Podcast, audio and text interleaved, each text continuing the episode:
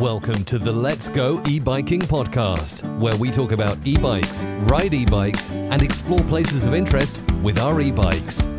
Now, here's your host and ride leader, Alan Rayner. Hello, and welcome to this episode of Let's Go E-Biking, the go-to podcast for anyone interested in leisure, commuter, and e-bike cycling. I'm Alan, and I'll be your host and ride leader. Thank you for joining me. We're currently in the midst of a worldwide COVID 19 pandemic, and here in the UK we're in lockdown. So we can't travel far from home to explore the places of interest that we had planned to visit, I have instead used this time to record the first in a series of discussions on things to consider when buying an e-bike. Beginning with this episode, we will cover a basic introduction into e-bikes and the law, plus we will start to look at various options that can cause price differences, with a focus this episode on batteries. So if you're looking to buy an e-bike, or just want to know more about them, then join me for each new episode as I introduce and talk about the various technical options that you will no doubt encounter. Thanks for tuning in to this podcast. We love having you here, and it's our mission to bring you the latest and greatest in e bike tips, skills, and know how. We aim to make it fun, friendly, and informative. So enjoy the ride, and let's go e biking. So you are considering or, or you've already decided to buy an electric bike. So what exactly is an electric or e-bike?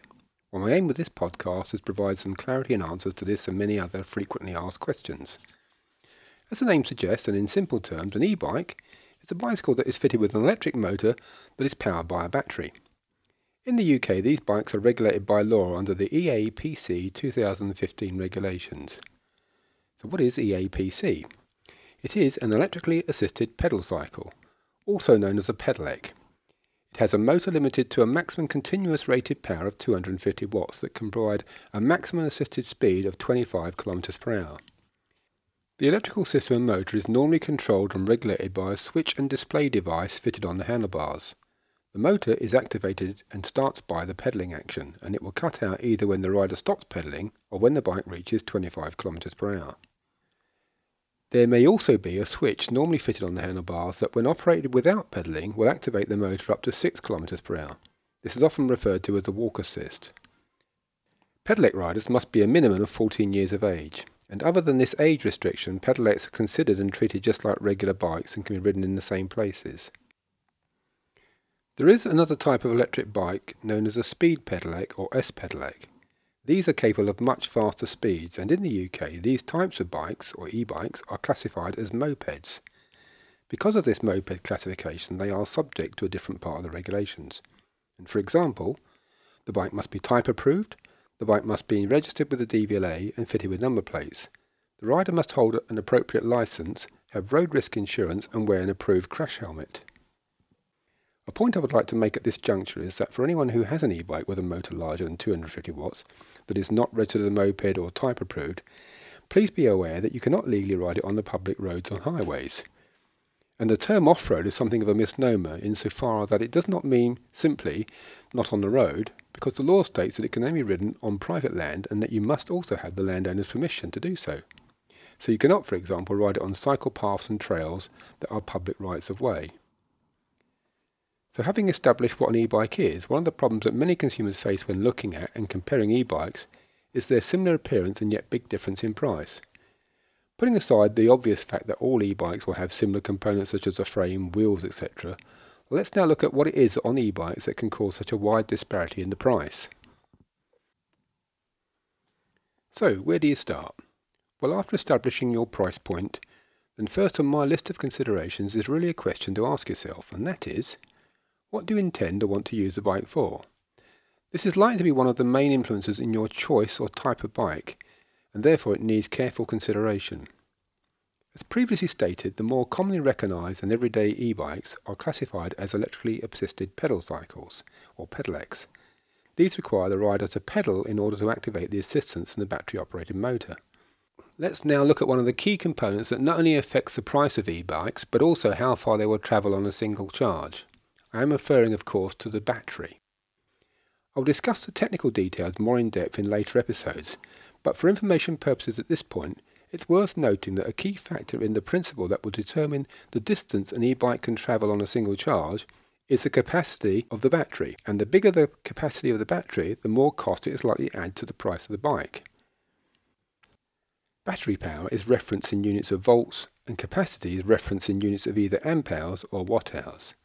So as an example, you may hear someone say that this bike has a 36 volt 10 amp hour battery. Or put another way, 36 volt 360 watt hour battery. Watt hours is derived by a math calculation of volts multiplied by amp hours. So in this example, it is 36 volts multiplied by 10 amps, hence 360 watt hours. So on with that information, it's back to the question, what do you want to use the bike for? For example, do you want your bike for commuting or will it be for leisure rides? And what sort of distance do you intend to cover on each ride? If it's for commuting, then is your ride continuous or do you in part use public transport or some other mode of transport along the way? If so, you might consider, say, a folding bike. Do you ride or intend to ride solely on road, or is part of your ride off-road? If so, you might consider an off-road mountain style bike, or maybe even a hybrid bike. Whichever type of bike rider you are, consider where you start your rides from. Is it from your home, or do you travel somewhere first by other means? If so, how do you transport your bike or bikes to the start point of your ride? The reason for asking this is because an e-bike is heavier than a regular bike and may affect how you transport your new bike or even where you begin your rides from. For example, you might currently ride a lightweight road bike that you transport on the roof rack of your car to the start point of your ride. You may park up out of town and complete the last leg of your journey by bike. But with a heavier e-bike, you may not even be able to lift it onto the roof rack. So when you've decided on the type of e-bike that you need, want or prefer, you will now want to compare different makes and no doubt you will encounter one of the understandably difficult problems that many consumers have when looking at and comparing e-bikes. And that is, bikes can be similar in appearance but can have a big difference in the price tag. And despite the fact that as you now know that they will have, or should have, the same 250 watt power output from the motor, you might not know that they may not have all the same torque output. And I will cover more motors in later episodes. Different manufacturer brands may have different prices for similar looking bikes. It goes without saying that an established premium brand will ask a higher price. This is partly because we hope that they have better engineering and because we might expect higher quality from, from them compared to an alternative lesser brand. Using motor vehicles as an example, a Porsche will be more expensive than say a Vauxhall. It is at this point where I would use the idiom to make sure you compare apples with apples. Many people don't do this, maybe because they do not accept that you would expect to pay more for a premium brand, or that they do not recognise the difference in components, and this is an area where it's often confusing and misunderstanding when it comes to prices. It's not just manufacturer branding that can cause price differences. So too can the make, the type and specification of other major components such as batteries, drivetrains and other key parts.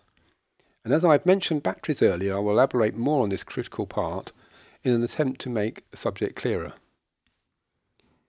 Electric bike battery packs come in all shapes, sizes and quality. This is an area where good quality plays an important part, and as with the battery capacity, it will also affect the overall price. When looking at battery packs, do ask what cells are contained within the pack itself. Good quality battery packs will be using familiar sounding household names such as Samsung, LG, Panasonic and Bosch. Some lower priced e-bikes will use low priced Chinese or other foreign batteries. Some bike manufacturers will either use cheaper, less known battery cells and or will install lower capacity packs to reduce the overall price of the bike. And this is a good example of the phrase buyer beware, because you will get what you pay for here. It's worth stating here, because it's a question that's often asked of me, is does the battery charge whilst I'm pedalling? And the answer is no it doesn't. The battery depletes whilst you're pedalling, you have to charge it from a mains charger. Batteries are one of the most expensive items on an e-bike. The same two bikes or similar bikes could have, for example, different capacity batteries.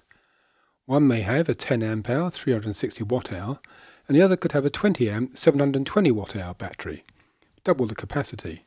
This doubling capacity could have a huge effect on the price of the two bikes in comparison, with a bigger capacity having several hundred pounds added to the price of the bike so just check that out when you're looking at batteries and bikes. So to summarise, A good quality, high capacity battery should, if cared for correctly, reward you with longevity of service and more miles per charge.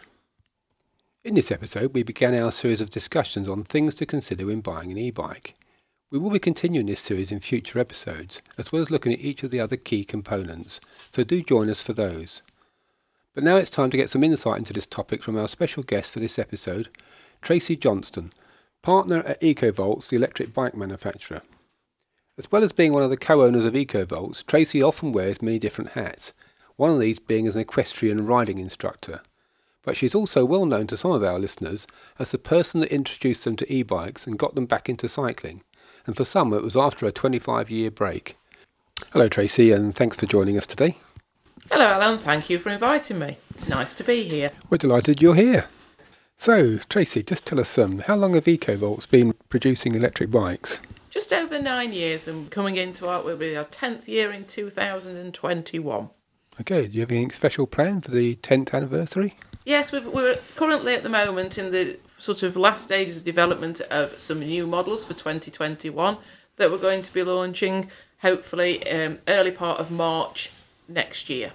Good, that sounds exciting. Can you tell anything about them, or is it all top secret at the moment? Fairly top secret at the moment. They're they're an evolution on feedback from customers that we've had about two of our um, sort of popular models that we have been d- using for the last sort of six years, realistically.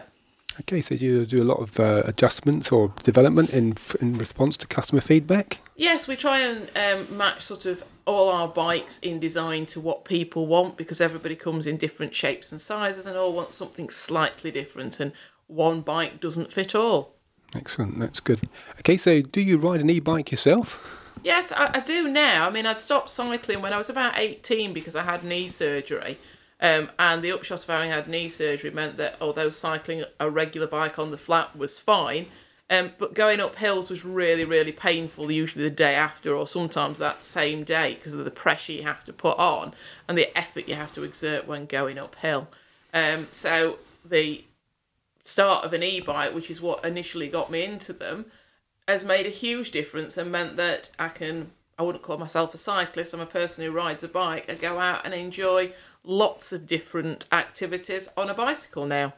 Do you ride the same bike or different bikes? Um, no, I ride different bikes. I've got my favourites. It does depend what I'm doing and where I'm going. And I, I, certainly can say that one of my first bikes I got back on was actually a 20 inch wheel bike. I found it stable, comfortable. I felt confident having not ridden a bike for 20 odd years. I found it one of the most sort of easy bikes to get on and start cycling again on. Yeah, it was a long break from cycling to get back onto it, and you chose a small wheel bike. That's interesting. What's your preference? Is it big wheels or little wheels or? It depends what you're going to ride and where you're riding.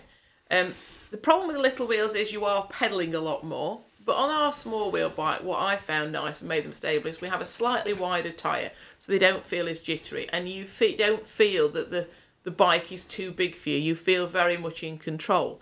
However, the nice 700C or 28 inch wheel that you get, a big sort of wheel, is great for road because you cover a lot more mileage. But I find it quite awkward and difficult to manhandle round tight canal turns and narrow paths and tight barriers and things. It can be quite cumbersome, especially if you're a little bit on the uh, shorter side. So, the big million dollar question that I know everyone always asks is is it cheating? Well, I suppose it depends on your perception of cheating. If it means you can get out and about with the family, keep up with probably more active members of the family, share family time together. Like me, I'd stopped cycling as something I'd really missed and you know been able to do. So to me, I don't class it as cheating because I turn the power assist on and off and I use it as and when needed, which means I can take an active role in going out with friends, family, and pursuing different activities on a bike. So no, I don't think it is. And you see, you mentioned controls and that, or switching it on and down. Is that difficult to do? Is it complicated? No, it's not complicated. It's very simple on most e-bikes, sort of up and down the power levels. Some are easier than others. Some have bigger buttons than others. And some controls are easier to use for some people than others. That's one of the main reasons that I always like people to ride whatever e-bike they're going to buy for a good journey and try it out in lots of different sort of areas and terrain. Hence why I guess you say it's good to try them out and on the road surfaces and things that you're going to be riding it on or intending to ride it on. Yes, I mean one of the things that we do when we, we, we sort of take people, we call it the Eco Eco Voltz experience. We take people out on a ride. We encourage people to try and fold the bike, put it in the car if that's what they want to do, put it on the cycle rack, rack, take it, you know, through country parks, down canal paths, up hills, you know, and ride it exactly where they want to ride it. And if they want to commute it, even ride that commute backwards and forwards to work to make sure the bike performs how they expect it to. It does take a little bit of learning how to ride an e bike to use the difference between power levels and gears. It doesn't take all the effort out of cycling, but it takes a lot of the hard work out of cycling. That sounds great. So, do, do people get the opportunity to do all that when, when they come to see you? Yes, normally we ask people to make an appointment so that we can spend time. We normally spend a couple of hours with people riding different bikes and taking them out on rides. And again, we also offer the option to hire the bike for a while so they can take it away if they wish, or they can go out and explore areas from our location on their own. So, how far will it go on a single charge? Again, on a single charge, any bike varies dramatically to how you ride. It's a little bit like fuel economy on a car. Depending how well you ride it and drive it will make a big difference. For instance, when you first probably get into cycling, you'll probably, you know, start riding an e-bike, ride it on much higher power levels. You probably won't be as efficient using gears and power levels together, so you won't get as far a mileage out as what you will do when you come a little bit more practice and start using power levels and gears together and as you get fitter, you will probably use the power levels less. Okay, so um, how long does it take to charge an e-bike? Most e-bikes charge between four to six hours. All right, if they're completely flat. If it's not completely flat and it's a top up, it can be as little as a couple of hours. Okay, so so if I wanted to, or so a customer wants to come to you and try a bike out, they can hire it for how long? What's the? They can hire it either for a couple of hours from the location once we're back o- open after COVID nineteen, or they can hire it for a, a couple of days, a week, or even a month, and to actually try the bike fully that they're going to actually hopefully purchase. And is that expensive? Um, the hire itself normally starts from sixteen pounds for two hours, and then we have a rate for a week or a day, um, and again long term hire. However, if they do go ahead and purchase a model of bike from ourselves, we refund the hire for them. So they get it for free. In effect, if they hire, they buy a bike from us at the end of it, yes. That's a great idea. That's a what a great scheme. That's fantastic. Okay, so what advice would you give someone choosing a, their first e-bike? Well, I suppose the most important thing is that you need to be happy with the e-bike. So it, you need to feel comfortable, in control, and it needs to suit you. You need to feel and ride the bike how you want to ride it. So the best thing to do with any bike that you're thinking of purchasing is that you ride it. And if your ride position means your feet are flat on the floor, then they're flat on the floor. All right? It's about how you feel comfortable and safe. And if you don't feel comfortable and safe, all right, on your bike, you won't ride it. So, as far as I'm concerned, it is a must that you ride the bike that you are going to purchase. When you say feet flat on the floor, I assume you don't mean riding it like that. no, not riding that, but a lot of people have, when they stop the bike, um, some sort of ladies and gentlemen because they're not cyclists, aren't confident enough to um, stop with their uh, uh, feet on tiptoes, and they want to f- be able to stop, put the feet flat on the floor to be able to control and hold the bike. And that often means that sometimes the seat's a little bit lower because the idea when you're cycling is that your legs should be virtually straight on the downstroke, which means that when you stop, you've either got to jump off the saddle so your feet are flat on the floor. Now that's not always possible for some people when they ride a bike, and it's not wrong. It's if it's comfortable and it gets you out and about, then that's fine. There are one or two tricks of the trade that we have that where we can actually achieve this without people having to have the incorrect seat height. That's interesting. So, uh, uh is that something is a trade secret, or do you uh, uh, can you enlighten us on that? I might enlighten you on that in a, in a, later interview, but not at the moment. Okay. It's something that we found really useful. That's that sounds quite intriguing. So yeah, I look forward to having another interview with you. Well, you mentioned the EcoVoltz experience. So how do people take part in that? Okay, if they want to uh, have an EcoVoltz experience and try one of our bikes, they could go to our website www.ecovoltz.com or they can give us um, a call on 01246 240 362 or they can go to our Facebook page, EcoVoltz Electric Bikes. And just so everybody gets the right website, Voltz is spelled V O L T Z, all right, not with an S. That's great. Thank you very much indeed, Tracy. I'm sure there are going to be lots of other questions that people follow up with. So, uh, and there's probably a thousand more questions I could have asked you. But thank you for your time today, and uh, we'll talk to you again. Thank you. This episode has come to an end, but the fun doesn't have to stop here. If you have any questions, suggestions, or feedback, head on over right now to Twitter and Facebook and like, share, and get involved. Join us next time and get more from Let's Go E Biking.